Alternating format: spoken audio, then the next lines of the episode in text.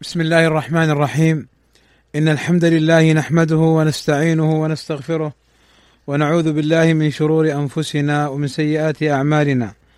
من يهده الله فلا مضل له ومن يضلل فلا هادي له. وأشهد أن لا إله إلا الله وحده لا شريك له. وأشهد أن محمدا عبده ورسوله. ألا وإن أصدق الكلام كلام الله وخير الهدى هدى محمد صلى الله عليه وسلم وشر الأمور محدثاتها وكل محدثة بدعة وكل بدعة ضلالة وكل ضلالة في النار. أما بعد فقد توقفنا في أصول السنة عند قول الإمام أحمد رحمه الله تعالى بعد أن ذكر ما يتعلق بالصحابة رضوان الله عليهم أجمعين. انتهينا إلى قوله والسمع والطاعة للأئمة وأمير المؤمنين البر والفاجر ومن ولي الخلافة واجتمع الناس عليه ورضوا به ومن غلبهم بالسيف حتى صار خليفة وسمي أمير المؤمنين. هذا النص من الإمام أحمد رحمه الله تعالى يتعلق بمسألة مهمة ومسألة عظيمة من مسائل هذا الدين ألا وهي مسألة السمع والطاعة لولاة الأمر. ما معنى السمع والطاعة لولاة الأمر؟ معناه أن تسمع وتطيع لهم بالمعروف في المنشط والمكره في الأمر الذي تنشط له أو في الأمر الذي تكرهه في حالة اليسر والعسر في حالة السعة أو حالة الضيق وعلى أثرة علينا حتى لو أن الحاكم الشرعي استأثر بأمور فإننا نسمع ونطيع له كما دلت على ذلك الأدلة. فالطاعة تعني أنك تقوم وتؤدي ما يطلبه منك ولي الأمر سواء كان على وجه الخصوص أو على وجه العموم. بمعنى لو أمر المجتمع وأمر الناس أن يفعلوا كذا وكذا من باب سياسة الناس ومصلحتهم فعلى الناس جميعا أن يسمعوا ويطيعوا لأمر ولي الأمر. وكذا السمع. السمع لولاة الأمر فيه فائدة نبه عليها الشيخ محمد بن عمر بازمول جزاه الله خيرا في بعض تعليقاته. تلك الفائدة ما هي؟ هي أنك يا عبد الله لا تسمع للوشايات والإشاعات وكلام من يتكلم في المجتمع بخلاف كلام ولي الأمر. فالواجب عليك أن ترعي وأن تصغي بسمعك لما قاله ولاة الأمر وأن لا تتخلف عنهم وأن لا تسمع لغيرهم من المغرضين. فهذا من فوائد السمع والطاعة لولاة الأمر. قال الإمام أحمد رحمه الله تعالى والسمع والطاعة للأئمة وأمير المؤمنين البر والفاجر. يعني لو كان الحاكم الشرعي رجلا بارا طائعا لله عز وجل تسمع له وتطيع. ولو كان الحاكم الشرعي رجلا فاجرا فيه من الفسق والفجور ما الله به عليم ما دام أنه مسلم فإنك تسمع وتطيع له. ولا يجوز لك الخروج عليه كما سيأتي إن شاء الله. وهذا ما دلت عليه النصوص الشرعية كما سيأتي بإذن الله تعالى بيانه. ثم قال مبينا كيف يتولى ولي الأمر.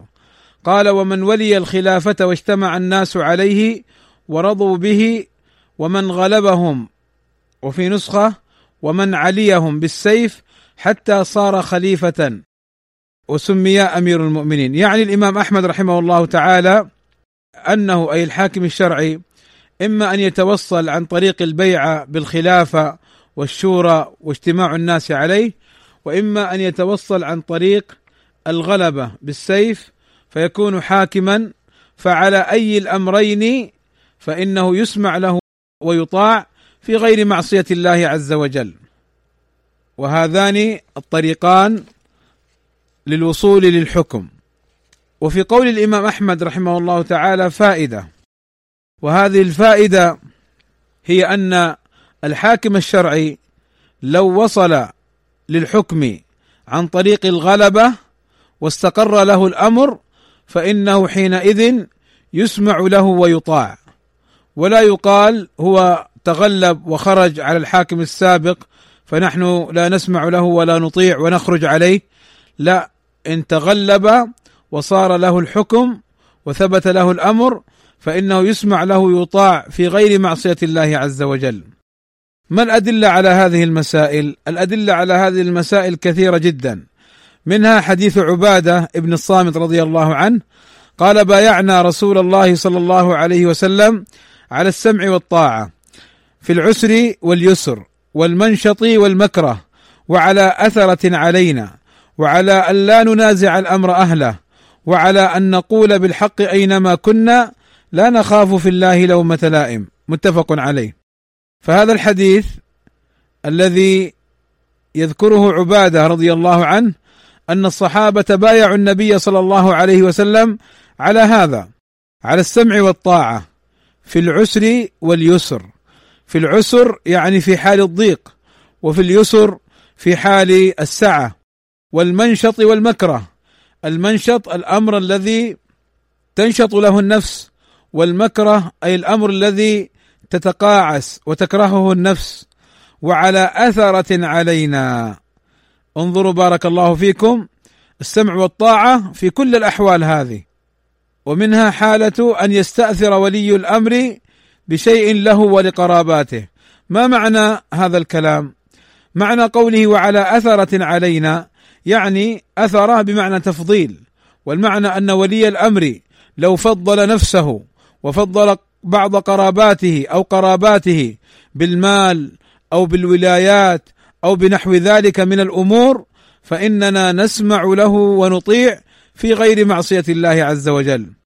وتأملوا هذا الكلام مع حال بعض الناس ممن يطعن في ولاة الأمر بزعم أن ولاة الأمر يأكلون الأموال ويتمتعون ونحن يعني في حالة يعني غير طيبة. مثلا هكذا يقولون. والنبي صلى الله عليه وسلم بايعه الصحابة على السمع والطاعة حتى ولو استأثر ولي الأمر على الناس بشيء فإنهم يسمعوا له ويطيعوا عجبا لأصحاب الجماعات ينكرون على ولاة الأمر أنهم يتنعمون بالمال ولا ينكرون البدع والضلالات ولا ينكرون الشركيات وما يفعله أهل القبور الذين يتخذون القبور محلا للطواف والذبح والدعاء. هذا لا يضايقهم وإنما يضايقهم أن يستأثر ولي الأمر بالمال. أو أن يتنعم بالمال فينكرون عليه حتى يخرجوا عليه. فلا شك أن فعلهم هذا مخالف لسنة النبي صلى الله عليه وسلم. بل أكد هذا فقال وعلى أن لا ننازع الأمر أهله.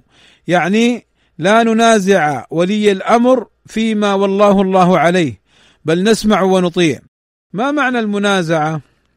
قال العلماء قال شيخنا الإمام أحمد النجمي رحمه الله تعالى قال منازعة الأمر تكون بعدة صور منها نشر معائب وأخطاء ولي الأمر في المجتمع.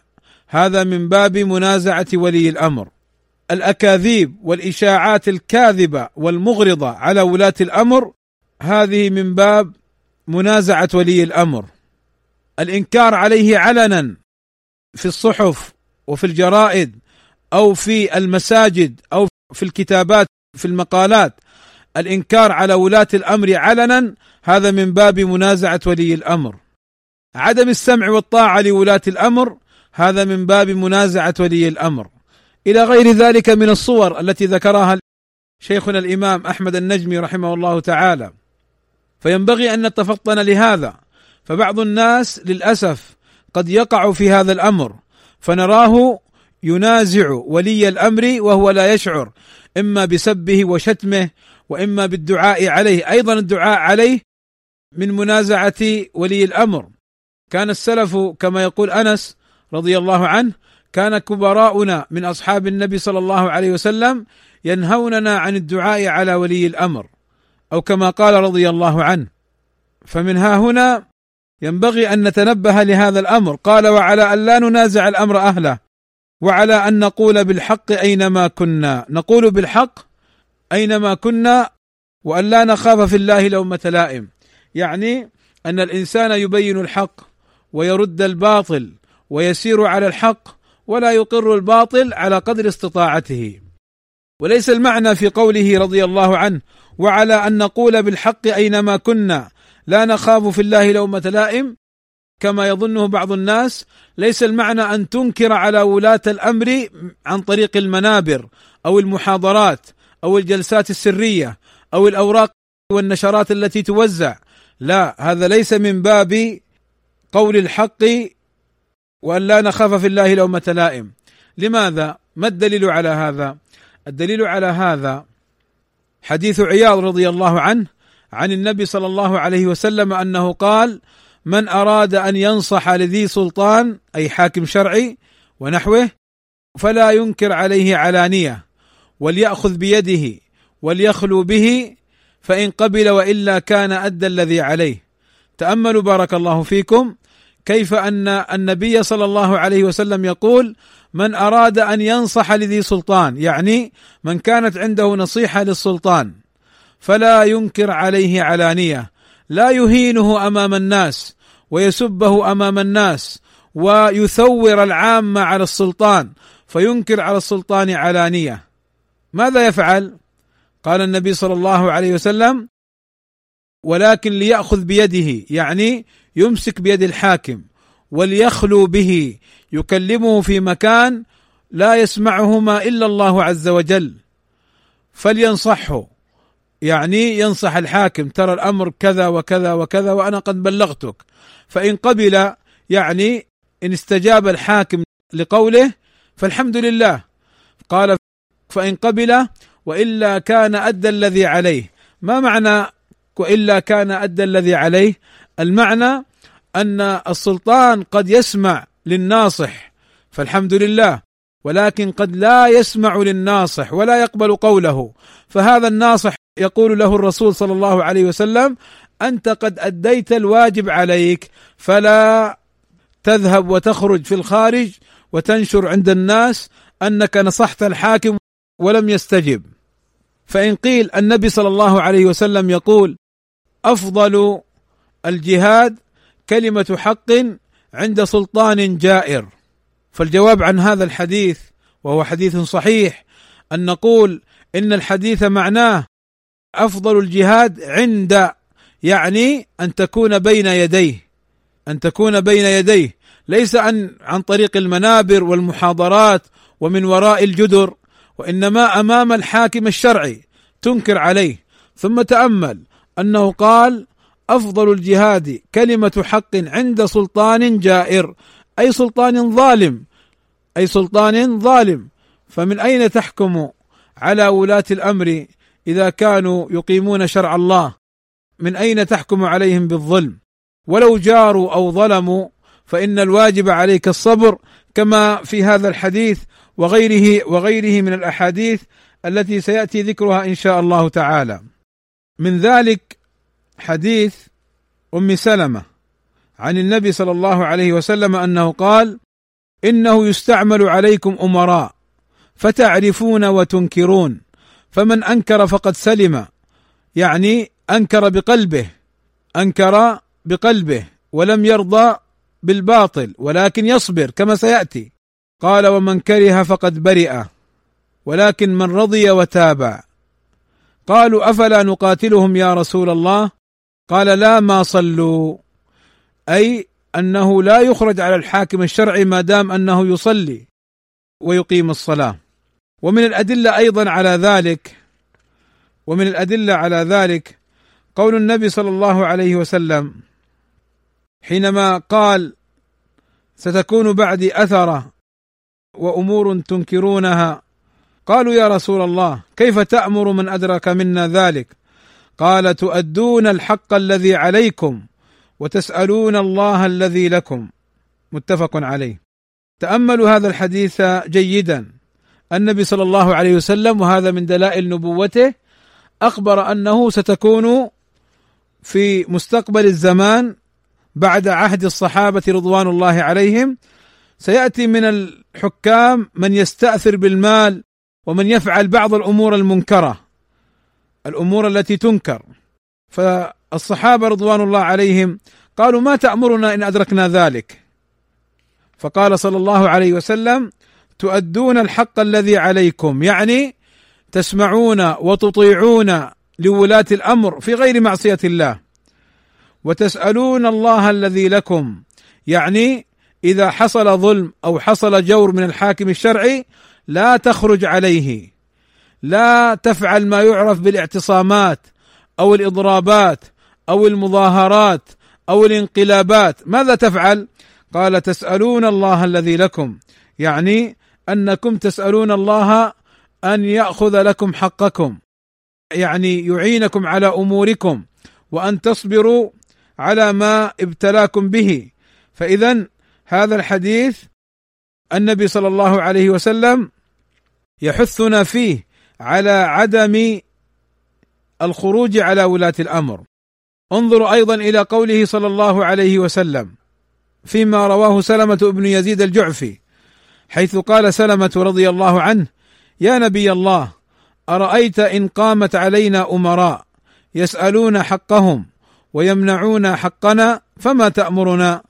فقال صلى الله عليه وسلم اسمعوا وأطيعوا فإنما عليهم ما حملوا وعليكم ما حملتم هذا أمر عظيم. ينبغي أن نتعلمه وأن نفقه السنة الواردة في ذلك. فنعلم أننا نحن كشعب علينا واجب شرعي أن نؤديه لله عز وجل مما يتعلق بالحاكم الشرعي. ما هو هذا الواجب؟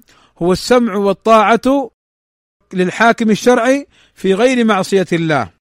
طيب وعلى الحاكم أيضا. الحاكم الشرعي عليه واجب.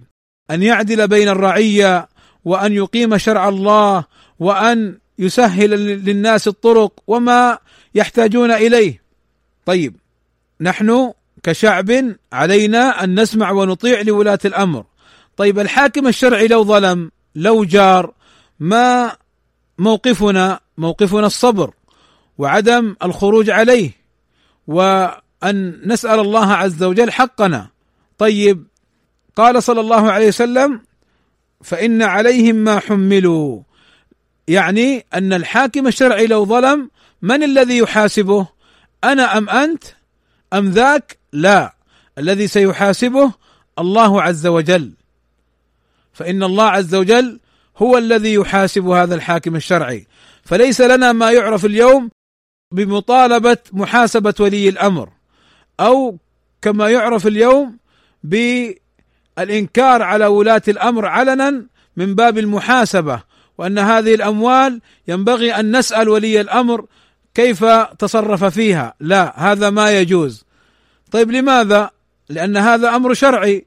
طيب ما الموقف؟ الصبر. طيب هذا ولي الأمر الآن يعني يظلم ويجور وينتهي نقول لك لا. الله عز وجل هو الذي سيحاسبه. والله عز وجل هو الذي سيتولى أمره. أما نحن فليس لنا هذا أبدا. لذلك بارك الله فيكم علينا أن نفقه هذه الأحاديث. جاء عن ابن عباس رضي الله عنهما عن النبي صلى الله عليه وسلم أنه قال من رأى أميره على معصية. من رأى أميره على معصية. فليكره الذي أتى وليصبر. ولا ينزعن يدا من طاعة أو كما قال عليه الصلاة والسلام. تأملوا هذا الحديث العظيم. الرسول صلى الله عليه وسلم يقول لو رأيت الأمير على معصية فليس لك أن تخرج عليه أو تقاتله أو أن تتكلم فيه بين الناس. لماذا؟ قال فليصبر. هذا هو الدليل. لماذا؟ لأن كلامك فيه وخروجك عليه كله من باب الفتن. كله من باب الفتن. والتي إذا حصلت في المجتمع المسلم فإنها تؤدي إلى شر عظيم. وأظن بل بل أعتقد أن كل واحد منا اليوم يفقه معنى هذا الحديث. لأن الذين خرجوا على الحكام في مصر وفي تونس وفي غيرها من بلاد المسلمين الآن يذوقون ويتجرعون الويلات من أثر هذا الخروج. إما تفجير وإما قتل وإما تسلط أعداء وتسلط أهل البدع والأهواء وأشياء كثيرة. فلا يأمن الإنسان إذا خرج أن يعود إلى أهله. ولا يأمن الإنسان على ماله يأتيه من يسرقه بل ويقتله ويسرق المال. هذه الفتن نشأت بسبب الخروج على الحاكم الشرعي بسبب ما يعرف بالإضرابات بسبب ما يعرف بالانقلابات. بسبب ما يعرف بالمظاهرات. هذه الأمور كلها أتتنا من الغرب. ومصداقا لقول النبي صلى الله عليه وسلم لتتبعن سنن من كان قبلكم حذو القذة بالقذة. حتى ولو دخلوا جحر ضب لدخلتموه. قالوا يا رسول الله اليهود والنصارى قال فمن؟ يعني أن المسلمين أو بعض المسلمين يعني صلى الله عليه وسلم أن بعض المسلمين سيتأثر بما عند اليهود والنصارى. ف وسيفعلون كفعلهم. وهذه المظاهرات والإضرابات والانقلابات هي من عادات اليهود والنصارى في تلك المجتمعات التي لا تليق بالمجتمع المسلم لأن المجتمع المسلم المنضبط بالأدلة الشرعية من الكتاب والسنة. وما كان عليه سلف الأمة لا يفعل هذه الأمور. لماذا؟ لأن الشرع أمره بذلك. والشرع الحنيف. أوجب علينا هذا الأمر ونهانا عن خلافه. فاليوم نرى هذه النتائج السيئة والآثار السلبية من مخالفة أمر رسول الله صلى الله عليه وسلم. وإني أنبه على أمور. الأمر الأول إذا عرفتم وعلمتم بارك الله فيكم أن السمع والطاعة لولي الأمر وعدم الخروج عليه والصبر من الأمور الشرعية التي جاءت بها الأدلة من الكتاب والسنة. علمتم بارك الله فيكم من يطعن في السلفيين بأنهم مداهنون أو أنهم عملاء السلطان أو أنهم منافقون. سبحان الله. السلفيون يطبقون نصوص الكتاب والسنة يطبقون الأدلة الشرعية أتتهمهم لأنهم قاموا بما أمرهم الله به؟ أتطعن فيهم لأنهم أدوا حق الله الذي أوجبه عليهم؟ فمن الذي يستحق الطعن؟ هل هم السلفيون أم أولئك المخالفون من الحزبيين والتكفيريين وغيرهم من أصحاب الجماعات الذين يخرجون على الحكام ويطعنون في الحكام وجروا النكبات والويلات على المجتمع الذين يعني يعرفون بجماعة الإخوان. وكذاك منهم جماعة التبليغ والأحباب. هؤلاء يرون الخروج على الحاكم الشرعي وينادون بالانقلابات والمظاهرات والاعتصامات وتكوين الجماعات والأحزاب للانقلاب على ولي الأمر. ويذيعون في المجتمع الطعن في ولاة الأمر ويذيعون في المجتمع الطعن في السلفيين لأنهم يقيمون الأمور التي أوجبها علينا الشارع الحكيم.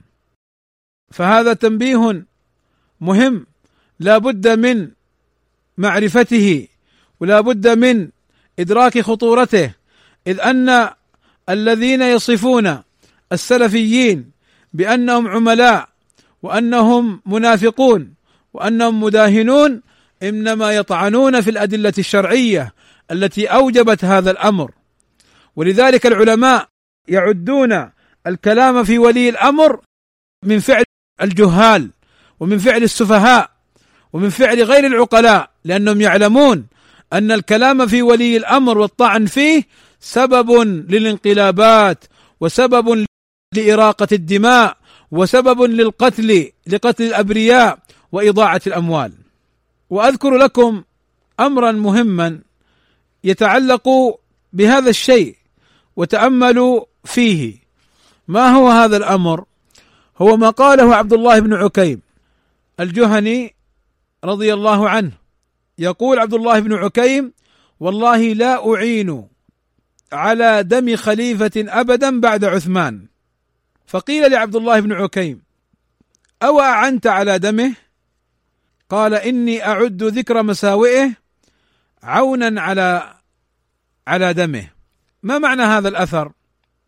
يقول عبد الله بن عكيم والله لا أعين لا أساعد على دم خليفة على إراقة وقتل خليفة من خلفاء المسلمين أو حاكم من حكام المسلمين ابدا بعد عثمان أي بعد مقتل عثمان. عبد الله بن عكيم ما ساعد في قتل عثمان.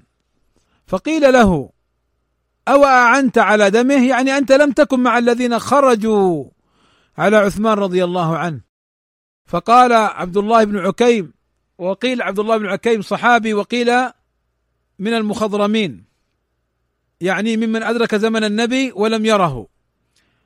قال عبد الله بن عكيم إني أعد إني أعتبر وأحسب ذكر أخطاء الحاكم ذكر مساوئه ذكر أخطاء الحاكم بين الناس في المجتمع عونا أمرا يساعد ويعين على قتل الخليفة. لأن الناس والعامة يهيجون ويثورون فيخرجون على الحاكم فيقتلونه. فقتلوا عثمان. من عثمان هذا؟ عثمان رضي الله عنه. زوج بنتي النبي صلى الله عليه وسلم ذي النورين عثمان رضي الله عنه الذي لما دخل على النبي صلى الله عليه وسلم وكان كاشفا شيئا من ساقه وفخذه غطاه صلى الله عليه وسلم. لما دخل عثمان فقيل للنبي صلى الله عليه وسلم دخل أبو بكر ودخل عمر لم تغطيه فخذك. ودخل عثمان فغطيت فخذك. فقال ألا أستحي من رجل تستحي منه الملائكة؟ عثمان رضي الله عنه الذي أنفق ماله في سبيل الله في ساعة العسرة فقال النبي صلى الله عليه وسلم ما ضر عثمان ما فعل بعد اليوم. هذا عثمان الصحابي الجليل الجبل رضي الله عنه وأرضاه ثالث الخلفاء الراشدين. مع كل هذه الفضائل وكل هذه المكانة لما ثور المجتمع عليه بذكر الأخطاء والأكاذيب والإشاعات على عثمان رضي الله عنه خرج عليه بعض الخوارج فقتلوه. قتلوه ظلما رضي الله عنه وأرضاه وكان صابرا محتسبا رضي الله عنه وأرضاه عن جميع صحابة رسول الله صلى الله عليه وسلم. فإذا كان عثمان يقتل بسبب الإشاعات والاكاذيب والأفعال المغرضة فما بالنا بمن دون عثمان من الحكام والسلاطين. فلا شك أنهم سيعرضون لهذه الفتن سيعرضون للقتل. ولذلك هؤلاء الذين يخرجون على الحكام يستعينون قبل خروجهم على الحكام بهذه الأكاذيب والإشاعات. وهنا أنبه على مسألة نبه عليه أهل العلم وهي أن الخروج على الحاكم الشرعي يكون بالسلاح ويكون بالكلام. أما بالسلاح فجماعة مسلحة تخرج على ولي الأمر وتقاتله. وأما بالكلام فإشاعة أخطائه ونشر أخطائه في المجتمع المسلم حتى يثور العامة. فاذا الخروج قد يكون باللسان وقد يكون بالبنان بالسلاح أو باللسان. أيهما أخطر؟ الأخطر عند أهل العلم الخروج بالكلام. لماذا؟ لأن الذين يخرجون بالسلاح جماعة قليلة. غالبا يستطيع ولي الأمر القضاء عليهم. ولكن الذين يثورون المجتمع المجتمع كله يقوم على الحاكم ليقتله وليزيله. فما الذي يمكن ولي الأمر أن يقاوم المجتمع ككل. ولذلك هذه الجماعات تثور دائما المجتمع على ولاة الأمر. وإني أنبه أيضا على مسألة مهمة تتعلق بالفتن التي لأجلها أهل العلم يحثون على عدم الخوض في الفتن. ما هي هذه المسألة؟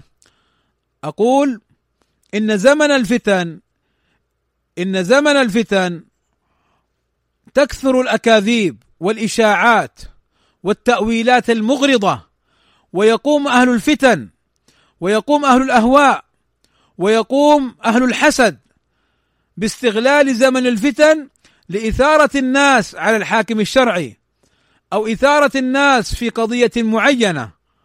لذا العلماء يأمرون الناس زمن الفتن اولا بالسكوت.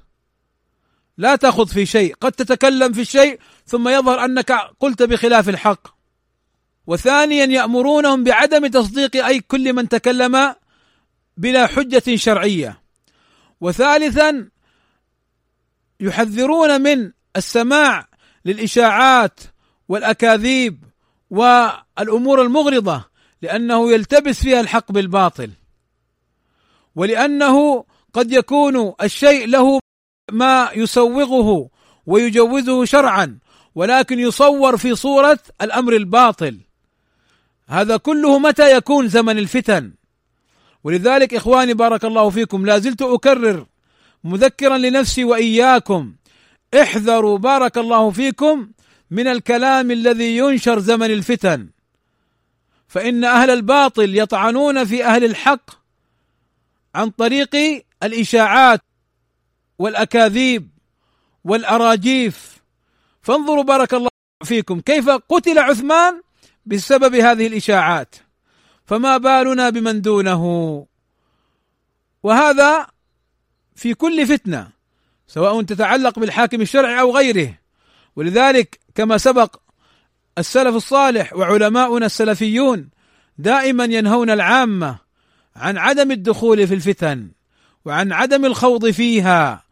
إذ قد تتكلم وأنت تتكلم بلا حجة وبيان فتظلم وتفسد وتضل الناس عن الحق. فبارك الله فيكم. اعلموا هذه القاعدة جيدا فإنها تنفعكم بإذن الله تعالى في زمن الفتن لأن بعض الناس يتكلم ويكثر الهرج ويكثر المرج في زمن الفتن يظن نفسه أنه يأمر بالمعروف وينهى عن المنكر. ثم يجد نفسه في الأخير أنه قد تخبط خبط عشواء وأنه قد زل قدمه ولا يأمن على نفسه أن يثبت على الحق أم أن يفتن. نسأل الله السلامة والعافية. لذلك بارك الله فيكم. علينا أن نتأمل هذا الأمر وأن نتدبره جيدا. ثم قال الإمام أحمد رحمه الله تعالى والغزو ماض مع الأمراء إلى يوم القيامة. البر والفاجر لا يترك. وقسمة الفيء وإقامة الحدود إلى الأئمة ماض ليس لأحد أن يطعن عليهم ولا ينازعهم ودفع الصدقات إليهم جائزة نافذة. من دفعها إليهم أجزأت عنه برا كان أو فاجرا. وصلاة الجمعة خلفه أي خلف الحاكم. وخلف من ولاه جائزة باقية تامة ركعتين. من أعادهما فهو مبتدع تارك للآثار مخالف للسنة. ليس له من فضل الجمعة شيء. إذا لم ير الصلاة خلف الأئمة من كانوا برهم وفاجرهم فالسنة أن يصلي معهم ركعتين ويدين بأنها تامة لا يكن في صدرك من ذلك شك. هذه المسائل التي ذكرها الإمام أحمد رحمه الله تعالى متعلق بما مضى من السمع والطاعة لولاة الأمر. ولكن هنا يقرر الإمام أحمد رحمه الله تعالى أن من السمع والطاعة لولاة الأمر أن تجاهد وتقاتل مع الأمراء. إذا رفعوا راية الجهاد وهنا ننبه على مسألة وهي أن رفع راية الجهاد ليس لاحاد الناس وليس حتى للعلماء وإنما رفع راية الجهاد للحاكم الشرعي. العلماء يستشارون العلماء يستفتون يستشارون ولكن الذي يعلن رفع راية الجهاد هو الحاكم الشرعي.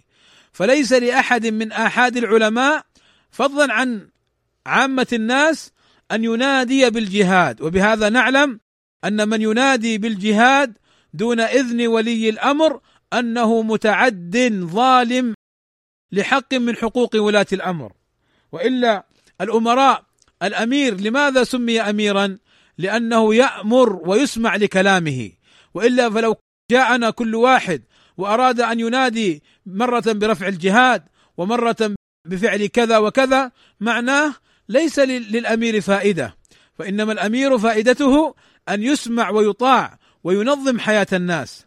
فإذا الغزو والقتال ماض مع الأمراء إلى يوم القيامة. إلى أن يشاء الله عز وجل إلى يوم القيامة. سواء كان الأمير برا يعني طائعا أو فاجرا فاسقا. لا يترك لا يترك الجهاد لا يثبط الناس. لا يقال لهم لا تخرجوا مع ولي الأمر لا تقاتلوا مع رجال الأمن. واليوم ونحن في المملكة العربية السعودية نسأل الله عز وجل أن يحفظ ولي أمرنا وأن يحفظ رجال الأمن المجاهدين في الجنوب الذين يقاتلون أهل الفتن من الحوثيين وغيرهم. ونسأل الله عز وجل أن يثبتهم وأن ينصرهم على عدوهم فإن القتال معهم مستمر. والقتال معهم من السمع والطاعة لولي الأمر والقتال معهم كما قال الإمام أحمد ماض والحمد لله. نحن في ظل هذه الحكومة المملكة العربية السعودية التي تحكم شرع الله عز وجل وتنصر دينه وسنة نبيه وتحارب الشرك والبدع والضلالات فلا شك أن الجهاد معها والقتال معها مع النية الصالحة الخالصة لله عز وجل من أفضل القرب إلى الله عز وجل. ولذلك الإمام أحمد قال لا يترك. لماذا؟ لأننا قد سمعنا من بعض المغرضين وسمعنا من بعض أهل الفتن. ماذا يقولون؟ يقولون هؤلاء إخواننا لا تقاتلونهم. هؤلاء يعني نحن في فتنة فلا تدخلوا في الفتنة. لا. ولي الأمر رفع راية الجهاد ونادى بقتال هؤلاء من الحوثيين وغيرهم فنحن نقاتل معه ونحن يدنا تحت يده ونبايعه ونسأل الله عز وجل أن ينصره. هكذا هو الموقف الشرعي فالغزو ماض مع الأمراء. قال الإمام أحمد رحمه الله وقسمة الفيء وإقامة الحدود إلى الأئمة. الفيء ما هو الفيء؟ الفيء كل مال يحصل للمسلمين بغير قتال. كل مال من أموال الكفار يحصل للمسلمين بغير قتال. يعني مثلا الحاكم الشرعي يذهب إلى قتال الكفار فيهربون فيأخذ مالهم فالمال هذا يكون فيئا. المال هذا يكون فيئا.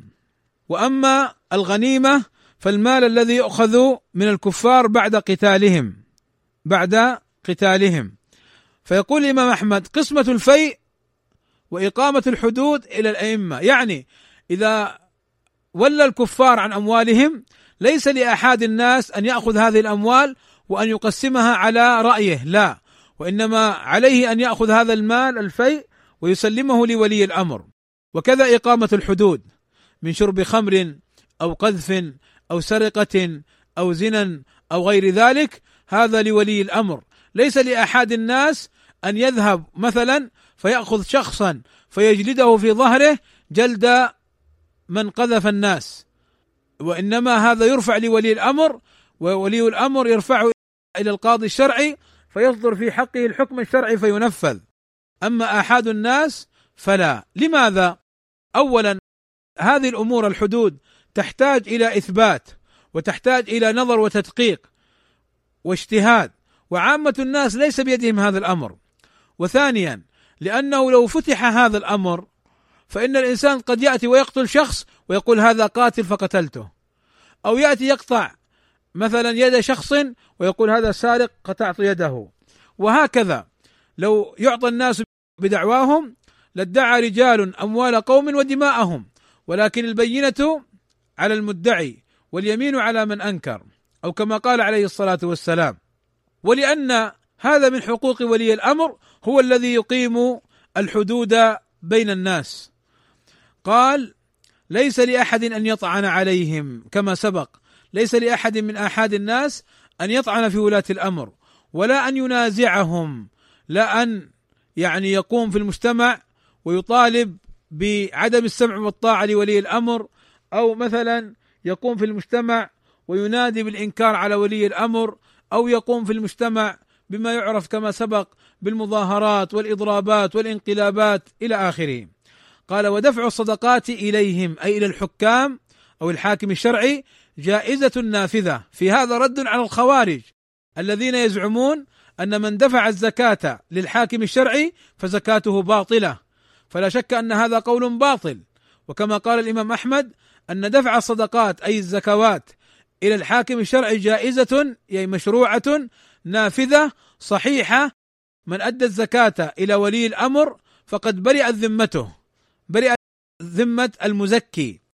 ولذلك قال الإمام أحمد من دفعها إليهم أجزأت عنه. فمثلا لو إنسان دفع الزكاة لولي الأمر لا يقال له أعد الزكاة وإنما يكفيه أن دفعها لولي الأمر. قال برا كان أو فاجرا. حتى لو كان ولي الأمر رجلا فاجرا لست مسؤولا عنه. عليك أن تؤدي الزكاة إليه إن طلبها منك أو أردت أن تدفعها إليه فزكاتك صحيحة بإذن الله تعالى وذمتك تبرأ بإذن الله بدفعها إلى الحاكم الشرعي. ثم قال وصلاة الجمعة خلفه أي خلف الحاكم الشرعي إن كان يصلي بنفسه. وخلف من ولاه يعني لو أن الحاكم الشرعي جعل وكيلا ونائبا عنه من يصلي بالناس فإن صلاة الجمعة جائزة أي مشروعة باقية تامة ركعتين. فيصلي الجمعة ركعتين. ثم قال الإمام أحمد رحمه الله تعالى من أعادهما فهو مبتدع تارك للآثار. هذا كحال الرافضة وكحال الخوارج الذين يكفرون الحكام ونوابهم فلا يصلون خلفهم وإذا صلوا فإنهم يعيدونها اربعا ظهرا. فأهل السنة يصلون مع الأئمة مع الحكام ويصلون مع نوابهم من من الولاة ونحوهم يصلون معهم الجمعة ركعتين. ولا يعيدونها. قال الإمام أحمد من أعادهما أي الجمعة فهو مبتدع تارك للآثار. الآمرة بالسمع والطاعة لولاة الأمر وعدم الخروج عليهم وعدم منازعتهم. ولا شك أن عدم الصلاة خلفهم أو إعادة الصلاة خلفهم من منازعتهم في أمرهم. قال الإمام أحمد رحمه الله تعالى فهو مبتدع تارك للآثار مخالف للسنة ليس له من فضل الجمعة شيء. يعني لو صلاهما ركعتين ثم أعاد بعد انتهاء الجمعة صلاهما اربعا ظهرا فإن هذا مبتدع لا يستحق ثواب الجمعة. لماذا؟ لأنه تارك للآثار ومخالف للسنة. لماذا؟ لماذا لا يستحق أجر الجمعة أو فضل الجمعة؟ لأنه هو لما قام وصلى بعد الجمعة أربع ركعات ظهرا هو يرى أن الجمعة باطلة. فأي فضل وأي أجر يكون له بعد أن يراها باطلة غير مجزئة عنه. ثم هذا مبتدع ضال قد انحرف عن الحق فلا يثاب على فعله. قال إذا لم ير الصلاة خلف الأئمة من كانوا يعني برا أو فاجرا فالسنة بأن يصلي معهم ركعتين ويدين بأنها تامة. يدين بمعنى يعتقد ويدين لله دينا بأنها تامة. أي أن صلاة الجمعة ركعتين هي الصلاة المشروعة المسنونة المطلوب من كل مسلم أن يصليها مع ولي الأمر. قال لا يكن في صدرك من ذلك شك. يعني لا تقل في نفسك أنا صليت مع الإمام الجمعة احتمال تكون باطلة لأن هؤلاء الحكام الموجودين فجرة أو قتلة أو ظلمة أو نحو ذلك من الأمور. احتمال أن يكونوا كذلك فأنا لو صليت معهم لكن يحتمل أن تكون صلاتي باطلة قال الإمام أحمد لي ولك ولكل سلفي لا يكن في صدرك في قلبك من ذلك شك. من ذلك ما المشار إليه؟ بأنهما ركعتان تامتان تدين الله عز وجل بذلك. وهذا من ما يتعلق أيضا بالسمع والطاعة لولي الأمر. ثم ذكر الإمام أحمد رحمه الله تعالى قال ومن خرج على إمام من أئمة المسلمين كان الناس اجتمعوا عليه وأقروا له بالخلافة بأي وجه كان بالرضا أو بالغلبة فقد شق هذا الخارج عصى المسلمين وخالف الآثار عن رسول الله صلى الله عليه وسلم فإن مات الخارج عليه مات ميتة جاهلية. وهذا قد سبق معنا بيان الخروج على ولي الأمر وما يتعلق به. والإمام أحمد رحمه الله تعالى يقول من خرج على إمام من أئمة المسلمين قد شق هذا الخارج عصى المسلمين وخالف الآثار عن رسول الله أي أنه مبتدع ضال. فإن مات الخارج عليه مات ميتة جاهلية. كما جاء في حديث النبي صلى الله عليه وسلم أنه قال من مات وليس في عنقه بيعة مات ميتة جاهلية. وقال عليه الصلاة والسلام من خرج من الطاعة مات ميتة جاهلية. وغير ذلك من الأحاديث التي سبق ذكرها في عدم مقاتلة ولي الأمر. ولا شك أن الخروج على ولي الأمر له آثار سلبية سيئة جدا. قد ذكرنا بعضها فيما سبق. ثم قال الإمام أحمد رحمه الله تعالى ولا يحل قتال السلطان ولا الخروج عليه لأحد من الناس. فمن فعل ذلك فهو مبتدع على غير السنة والطريق. يعني أن قتال السلطان والخروج عليه من فعل أهل البدع من فعل الخوارج الذين خرجوا على علي وعلى أصحاب رسول الله صلى الله عليه وسلم الذين يكفرون الناس. وكما سبق معنا أن من الخوارج في هذا العصر من يعرف بالإرهابيين ومنهم أيضا تنظيم القاعدة ومنهم أيضا من يعرف بالدواعش الذين يزعمون أنهم أصحاب دولة الخلافة. الإسلامية وهم أبعد الناس في فعلهم هذا عن قواعد الإسلام وعن أدلة الإسلام. ومنهم أيضا من يعرف بالنصرة وأيضا منهم من يعرف في ليبيا بأنصار الشريعة ومنهم أيضا الحدادية والتكفيريون فإن هؤلاء كلهم من الخوارج وكلهم يرون الخروج على ولي الأمر وقتاله. ولذلك قال الإمام أحمد رحمه الله تعالى ولا يحل اي يحرم ولا يجوز ولا يحل قتال السلطان أي ولو كان فاجرا ولو كان فاسقا فإن فجوره على نفسه والواجب على الرعية السمع والطاعة والصبر وعدم الخروج عليه. قال ولا يحل قتال السلطان ولا الخروج عليه لأحد من الناس ولو كان عالما ولو كان زاهدا ولو كان قارئا للقرآن ولو كان من كان لا يحل لأحد من الناس الخروج على السلطان. قال فمن فعل ذلك فهو مبتدع على غير السنة والطريق لأنه خالف الآثار الشرعية والآثار المروية وخالف منهج السلف الصالح رضوان الله عليهم أجمعين. وهذا من الإمام أحمد رحمه الله تعالى اقتداء وعمل بنصوص الكتاب والسنة الدالة على السمع والطاعة لولي الأمر في غير معصية الله وعلى عدم الخروج عليهم وعلى عدم سبهم. فإن ولاة الأمر أناس قد خصصوا أوقاتهم لخدمة الناس وإن ظلموا أو جاروا وإن ظلموا أو جاروا فهم بشر غير معصومين فالواجب السمع والطاعة لهم في غير معصية الله. وعدم الخروج عليهم وعدم سبهم وعدم الدعاء عليهم. كان السلف رضوان الله عليهم يقولون جاء عن الإمام أحمد وجاء عن الفضيل أنه قال لو أعلم أن لي دعوة مستجابة لجعلتها في السلطان. قيل له لماذا؟ فقال لو جعلت الدعوة لي أنا نفعتني أنا خاصة ولكن إذا جعلت الدعوة للسلطان الدعوة المستجابة للسلطان فإنها تكون لي وللسلطان ولعامة المسلمين. فانظروا رحمكم الله كيف كان السلف يترفقون مع السلطان ومع الحاكم الشرعي ويسمعون له ويصبرون ويحثون الناس على السمع والطاعة. كما قال أنس كان كبراؤنا من أصحاب رسول الله صلى الله عليه وسلم ينهوننا عن الدعاء على ولاة الأمر. يعني والصبر عليهم وعدم الدعاء عليهم. فانظروا بارك الله فيكم كيف موقف السلف من ذلك. فهل السلف رضوان الله عليهم لا يطبقون شرع الله. بل عبد الله بن عمر رضي الله عنه في خلافة يزيد. عبد الله بن عمر ماذا فعل؟ لما رأى الخروج على يزيد وأنهم نكثوا بيعته ماذا فعل عبد الله بن عمر؟ جمع أبناءه وخدمه وحشمه وأمرهم بالسمع والطاعة وأنه قد بايعوا يزيد وأن من نكث بيعته وخرج عليه فإن هذا يكون الفيصل بينه وبينه.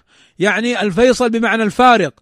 فابن عمر يقول فابن عمر يقول لأبنائه وخدمه وأهله إياكم ونزع اليد من الطاعة إياكم ونكث البيعة إياكم والخروج على الحاكم فإنكم إن فعلتم ذلك فسوف يكون الفراق بيني وبينكم لأنكم خالفتم النصوص الشرعية.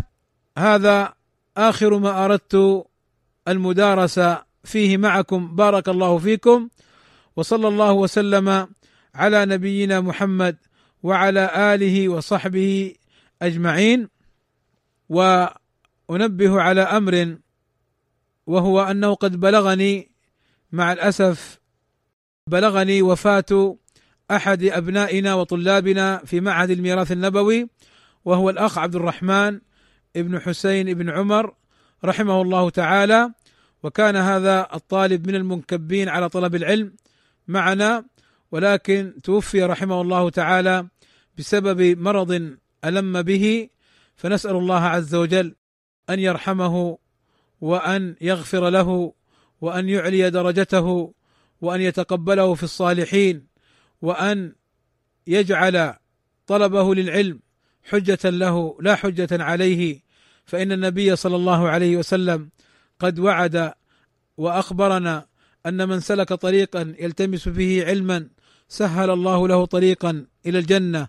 فنسأل الله عز وجل أن يجعله في أعالي الجنة ونسأل الله عز وجل أن يلهم والدته وأهله وذويه الصبر على فراقه وأن يعينهم على أمورهم وأن يعوضهم خيرا عما أصابهم. اللهم آمين اللهم آمين اللهم آمين. هذا سؤال آخر يقول شخص مجاز في أكثر من رواية يصرح بلسانه على أنه سلفي المنهج. أحد طلبته اكتشف يقينا أن هذا الرجل يرتكب المعاصي. وقد نصحه وذكره بالله عز وجل إلا أنه لا يزال مصرا على معاصيه. فالسؤال هل يجوز إخبار باقي إخوانه السلفيين الجالسين عند هذا الشخص المعلم؟ وهل يجوز أخذ الرواية والتعلم عند هذا الشخص؟ نقول اولا ما دام أنه سلفي فما دام أنه سلفي وابتلي ببعض المعاصي فهو يعني بهذه المعاصي ناقص الإيمان. مسلم مؤمن بإسلامه فاسق بمعصيته فهو ناقص الإيمان. فأنت استمر في نصيحته وتذكيره بالله عز وجل. وقبل أن تنشر الأمر وبدل أن تنشر الأمر بين الناس أنا أنصحك بأمور. الأمر الأول كما سبق أنك تستمر بنصيحته. الأمر الثاني أن تنظر لشخص له مكانة عند هذا المعلم. وله نفوذ وعقل فتخبره بالأمر لكي يتولى هو مناصحة هذا الرجل ويتولى ما يتعلق بهذه المعصية. إذا كانت المعصية متعدية متعدية وكان ضررها على على الطلبة فإنه يرى الفعل المناسب مع ذلك من التحذير أو غيره. وإن كانت المعصية قاصرة على المعلم غير متعدية لغيره فإنه أيضا قد يستمر في نصيحته فإن رأى أنه يعني قد يحصل بفعله ضرر فقد يحذر منه فإذا ترفع أمره لمن ينظر في حاله. يقول قلتم في شرح أصول السنة في الرد على الخوارج واستدللتم بقول الله تعالى إن الله لا يغفر أن يشرك به الآية. والكفر داخل في الشرك فهل هما شيء واحد أم مختلفان؟ نعم. قلنا كما قال أهل العلم إن الشرك إذا أطلق يدخل فيه الكفر والكفر إذا أطلق يدخل فيه الشرك. فمعنى الآية إن الله لا يغفر من مات مشركا أو كافرا. هكذا والله أعلم وصلى الله وسلم على نبينا محمد وعلى آله وصحبه وسلم أجمعين.